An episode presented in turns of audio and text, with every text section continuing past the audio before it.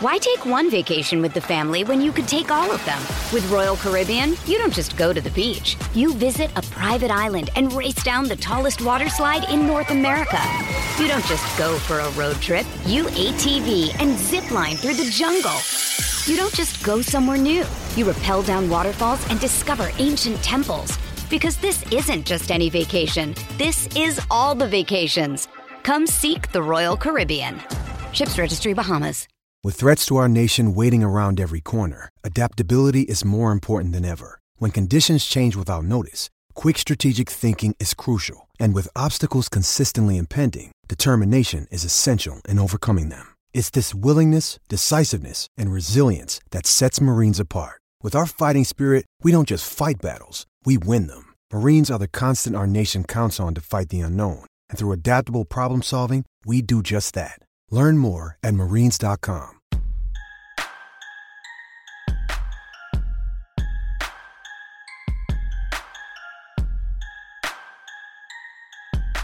Hello, everyone, and welcome to a Thursday edition of the Orange and Brown Talk podcast. Dan Labbe with Mary Kay Cabot, Ashley Bastock. We are at the Browns facility right now. Uh, Jim Schwartz held his introductory press conference uh, about four and a half hours ago as we're recording this. So we're going to discuss that a little bit. Mary Kay, let's just start here. I think let's start with the defensive line and Myles Garrett and how this impacts him because that's really kind of the, I guess that's one of the stories out of this. Uh, Myles Garrett coming off a 16 sack year, tied his career high, but Jim Schwartz has had successful defensive lines before. I thought it was interesting. He made a Calvin Johnson comparison, basically saying in Detroit, we knew that everyone is going to plan for Calvin Johnson, and we had to figure out a way to work around that. Said basically that's what they have to do with Myles Garrett as well. What did you think of what he had to say about the defensive line and, and how he plans to utilize Myles? Well, certainly Myles Garrett is the superstar of this defense, and I think it's vitally important for uh, Jim Schwartz to come in here and showcase Myles and help him continue to become the Pro Bowl player that he is, the All Pro player uh, that he is, and uh, you know he plans to do that. That's a point of emphasis, of course, and that is Jim Schwartz's strength. He's always been known uh, for getting the most out of his defensive linemen. Of course, he plays a 4 3 front. Uh, he has traditionally played the wide nine scheme. Now, the, the NFL has changed some since he's been a defensive coordinator, so we'll have to see if, if he's still going to play this same wide nine scheme that he is known for.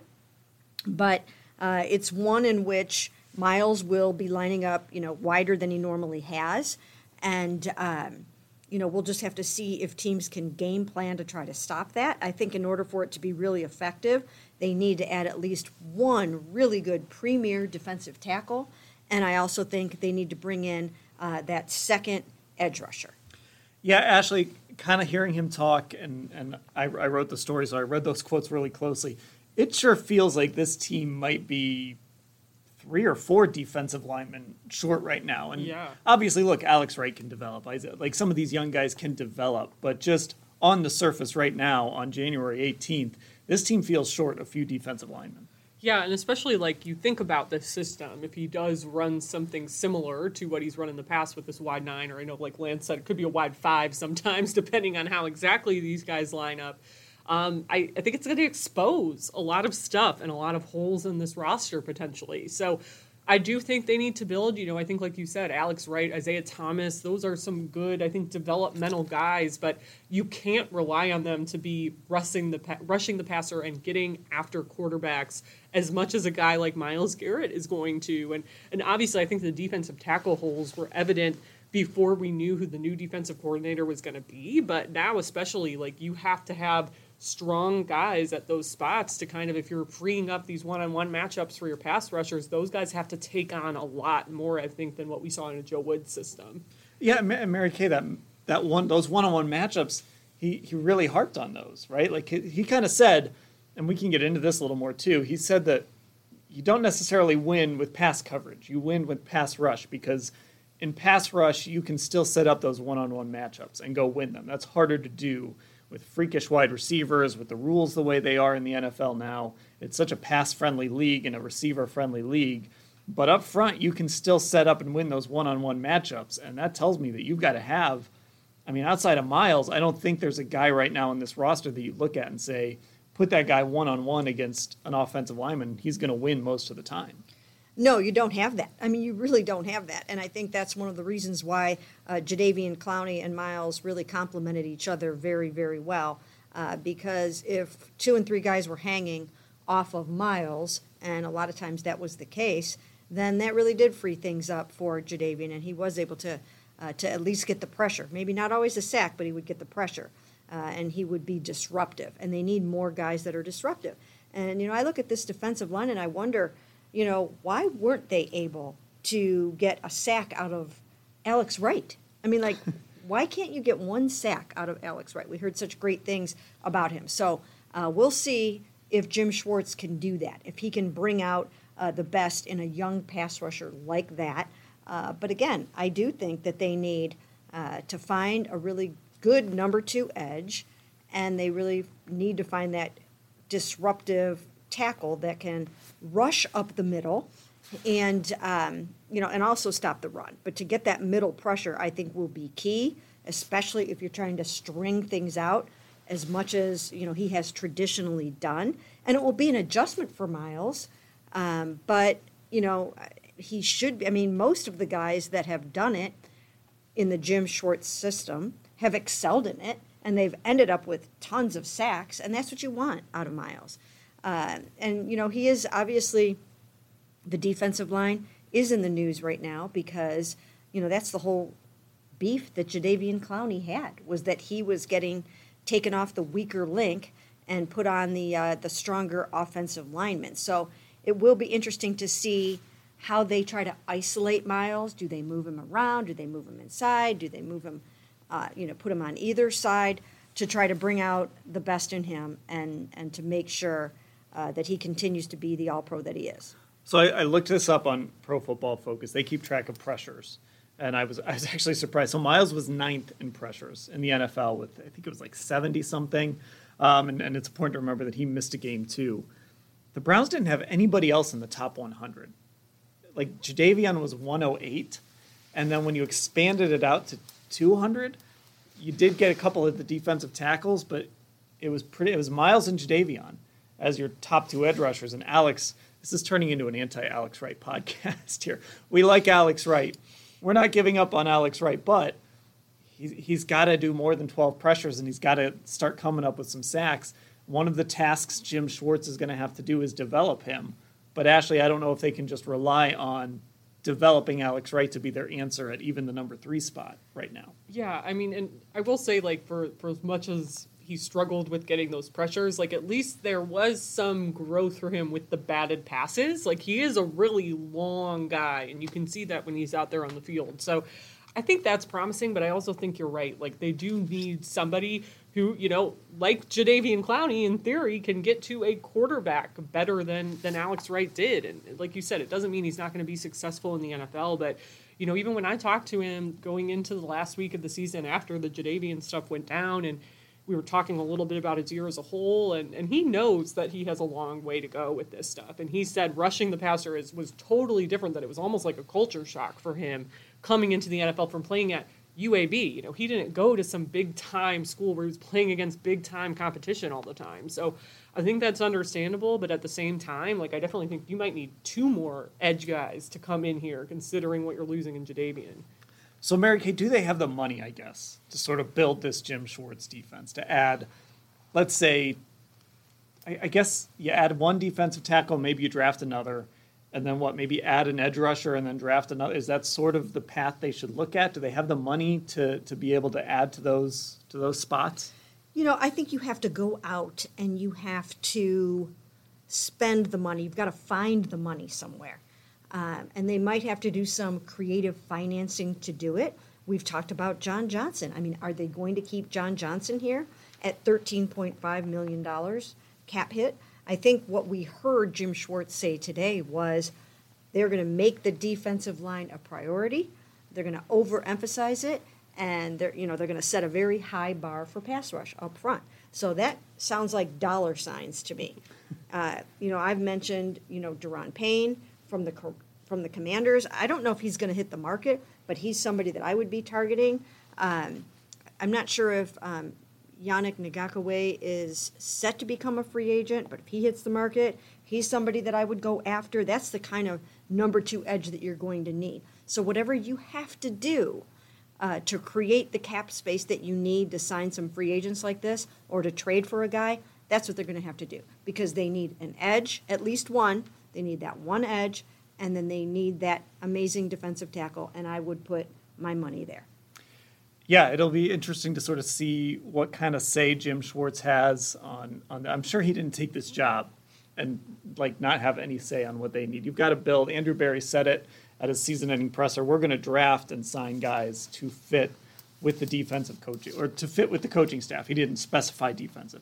That's how they approach their roster build. So on the offensive side, what Kevin wants to do on the defensive side, in this case, uh, before they knew that Jim Schwartz was going to be the guy, in this case, what Jim Schwartz wants to do, and he made it very clear. It starts it starts with the pass rush. He wants to get pressure with four, and when you get pressure with four, that changes everything for um, the defense. Okay, let's take a break, and then when we come back, let's kind of throw some other stuff around that we heard today, and, and I want to hear from you too what sort of stood out to you uh, from what Jim Schwartz had to talk about today. Why take one vacation with the family when you could take all of them? With Royal Caribbean, you don't just go to the beach. You visit a private island and race down the tallest water slide in North America. You don't just go for a road trip. You ATV and zip line through the jungle. You don't just go somewhere new. You rappel down waterfalls and discover ancient temples. Because this isn't just any vacation. This is all the vacations. Come seek the Royal Caribbean. Ships Registry Bahamas. And back on the Orange and Brown Talk podcast, Dan Labbe, Mary Kay Cabot, Ashley Bastock, Jim Schwartz introduced today as the Browns' new defensive coordinator. Mary Kay, we talked about the defensive line. What else stood out to you today? Well, what stood out was um, one of the things that I wrote about, and the headline was We are going to hold our best players the most accountable. And this is very important because uh, what was wrong with this defense in 2022, more so than anything, uh, it was the discipline, the behavior, the um, you know the way they interacted with each other. Early on in the season, I think you know we all remember when there were missed assignments and blown cover you know blown coverages and missed assignments. You know, people were shrugging their shoulders like, "Hey, you know, where were you on that play?" Right? Right. And like nobody needs to see that anymore. I thought that was very interesting today that he brought that up. That like we don't shrug our shoulders at at our teammate on the field like where were you right I'm picturing one of you shrugging your shoulders at me, like the story, like where was this point? Like, yeah, it's no fun. That's not what guys want to see. They're out there. right so and there were other things like that too i sat in that um, i sat in the baltimore ravens media interview room when guys were screaming at each other in the locker room no that's not going to happen under jim schwartz that will not happen. I used a couple of examples in the story that I wrote today. Uh, when he was in Philadelphia, there was a young rookie cornerback who um, who took Jim Schwartz's word to heart when he told them in the locker room at halftime to blame him, blame the coach, to blame him for a call that he made. So the player in his post game preference press conference blamed Jim Schwartz, right? He took him to heart. And he did just that. And he found out the next day oh, no, no, no. That is not what we do here. Now, we didn't hear as much of that this year that we've had in the heard in the past, mm-hmm. right? We didn't hear as much about, hey, there were no halftime adjustments, right? Right. Which, by the way, I heard Peyton Manning say something really funny about halftime adjustments the other day. Did Yeah, you hear that it? was That they, great. that they don't yeah. exist. They don't yeah, exist. they don't I've, exist. There's I've no heard other people. I've heard other people say that. he said, You go to the bathroom, you, you eat go- an orange, and you come back out and you play. Like that's it. That's it. you go to the bathroom, you eat a couple oranges. Yeah, it was so funny, so very funny. But the point is that you know he instills a culture of we don't shrug our shoulders at each other, we don't call each other out, we don't point any fingers, and we keep things in house. And I think that's something that they're all going to learn very quickly. That's how Jim Schwartz rolls. And I asked him, "Are you going to be, you know, come in like a wrecking ball?" you know, the way that you did in, in Philadelphia, or are you going to, you know, maybe kind of get the lay of the land? And he said, I'm going to be myself. You have to learn to be yourself. If you have a fastball, you use your fastball. And uh, so he's going to be who he is, and, and he's going to pull this group together uh, in a uh, rapid fashion. Yeah, so he says that about holding the best players accountable. And when, when a veteran coach sits in front of the media, especially one as under control as Jim Schwartz, a veteran coach sits in front of the media. I always feel like they have some things that they just want to say. There's things that they're just waiting for the right question to. I mean, it's funny. I said this to Mary Kay after I wanted to ask him, you know, what would what would winning a championship here be like compared to winning one in Philly, where they were so starved for a title and it, it, it, was a huge celebration, and he actually just answered that question on his own. Like it was clearly something that he he wanted to say, and so he just said it at the end of the press conference before I had a chance to ask. Ashley, uh, when he talks about the discipline, when he brings up the Malcolm Jenkins story, um, and he says best players, I'm going to hold the best players accountable it just feels like that was something he clear, he wanted to make very clear today. Yeah, I mean, not only to us, but probably to the guys on this team and to a guy like Myles Garrett in particular. And I know I think you guys talked about this on the One Ham K Pod this week, but I feel like when we saw these disciplinary issues, like they weren't real instances of discipline, except for Perrion Winfrey, who, if I'm him, I'm watching these veteran guys like Myles Garrett only have to miss the opening series of a game for some infraction, and Jadeveon Clowney refusing to play on first and second down and coming back the next week and only missing the first series, and Grant Delpit only missing the first play against the Dolphins. Like, I have a feeling that would not happen with Jim Schwartz as the coordinator, but like at that point, it's hard to kind of, I think, instill trust as like a coaching staff when you have a rookie and you bench him for the whole game, regardless of what the infraction was, and then you have other guys messing up throughout the year, and the discipline isn't really discipline, you know. But I think that that is kind of setting the culture here. That you know, I wonder, you know, how Jim Schwartz would have handled some of the things that transpired on this team this year, and and what the difference would have been. But I really think that's what this group needs. When, when you look at their weaknesses from the last two years, I think they kind of need that disciplinarian energy almost. Okay, Ashley, what else stood out from you from this presser? Yeah, so um, there were a couple of things, but let's talk, I guess, about the the staffing of what the rest of these defensive coaches would look like. And Mary Kay reported in her story earlier today that this would be a collaborative process between Kevin Stefanski and Jim Schwartz, and that Kevin will get the final say. And Jim Schwartz basically said that today as well. But I did think it was interesting in hearing him talk about this. Like he said, he prides himself on being able to coach coaches. And I think that's interesting that he admitted it wasn't always something he was good at throughout his career, but he really prides himself on being able to do that now. Yeah, Mary Kay, and, and here's here's a quick aside. Our texters, right before we hit record here, got a little inside scoop from Mary Kay about Mike Priefer his job being safe. Jeff Howard, his job potentially being safe. She texted that out to our to our text subscribers um, as well. So, you know, Mary Kay, I, I, thought that was interesting too because Jim Schwartz is a guy that's been around. He probably knows a lot of people. He could probably get a staff here tomorrow with like a few phone calls.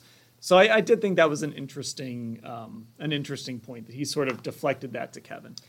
Yeah, nothing is definitive yet, but I had been told over the past week that Mike Priefer has been told that his job is safe. Um, I actually did write that in my Sunday uh, sort of insider column too, and then I texted it to our subscribers again today. But I had also been told recently that Jeff Howard was told that he was safe, and so that was the first time I put that uh, out there to our texters. But um, a number of the defensive guys will remain on the staff.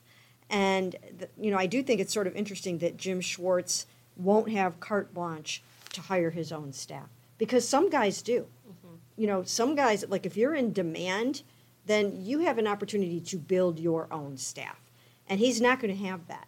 And a lot of the guys that are here are going to remain here. And maybe that's one of the reasons why he got the job.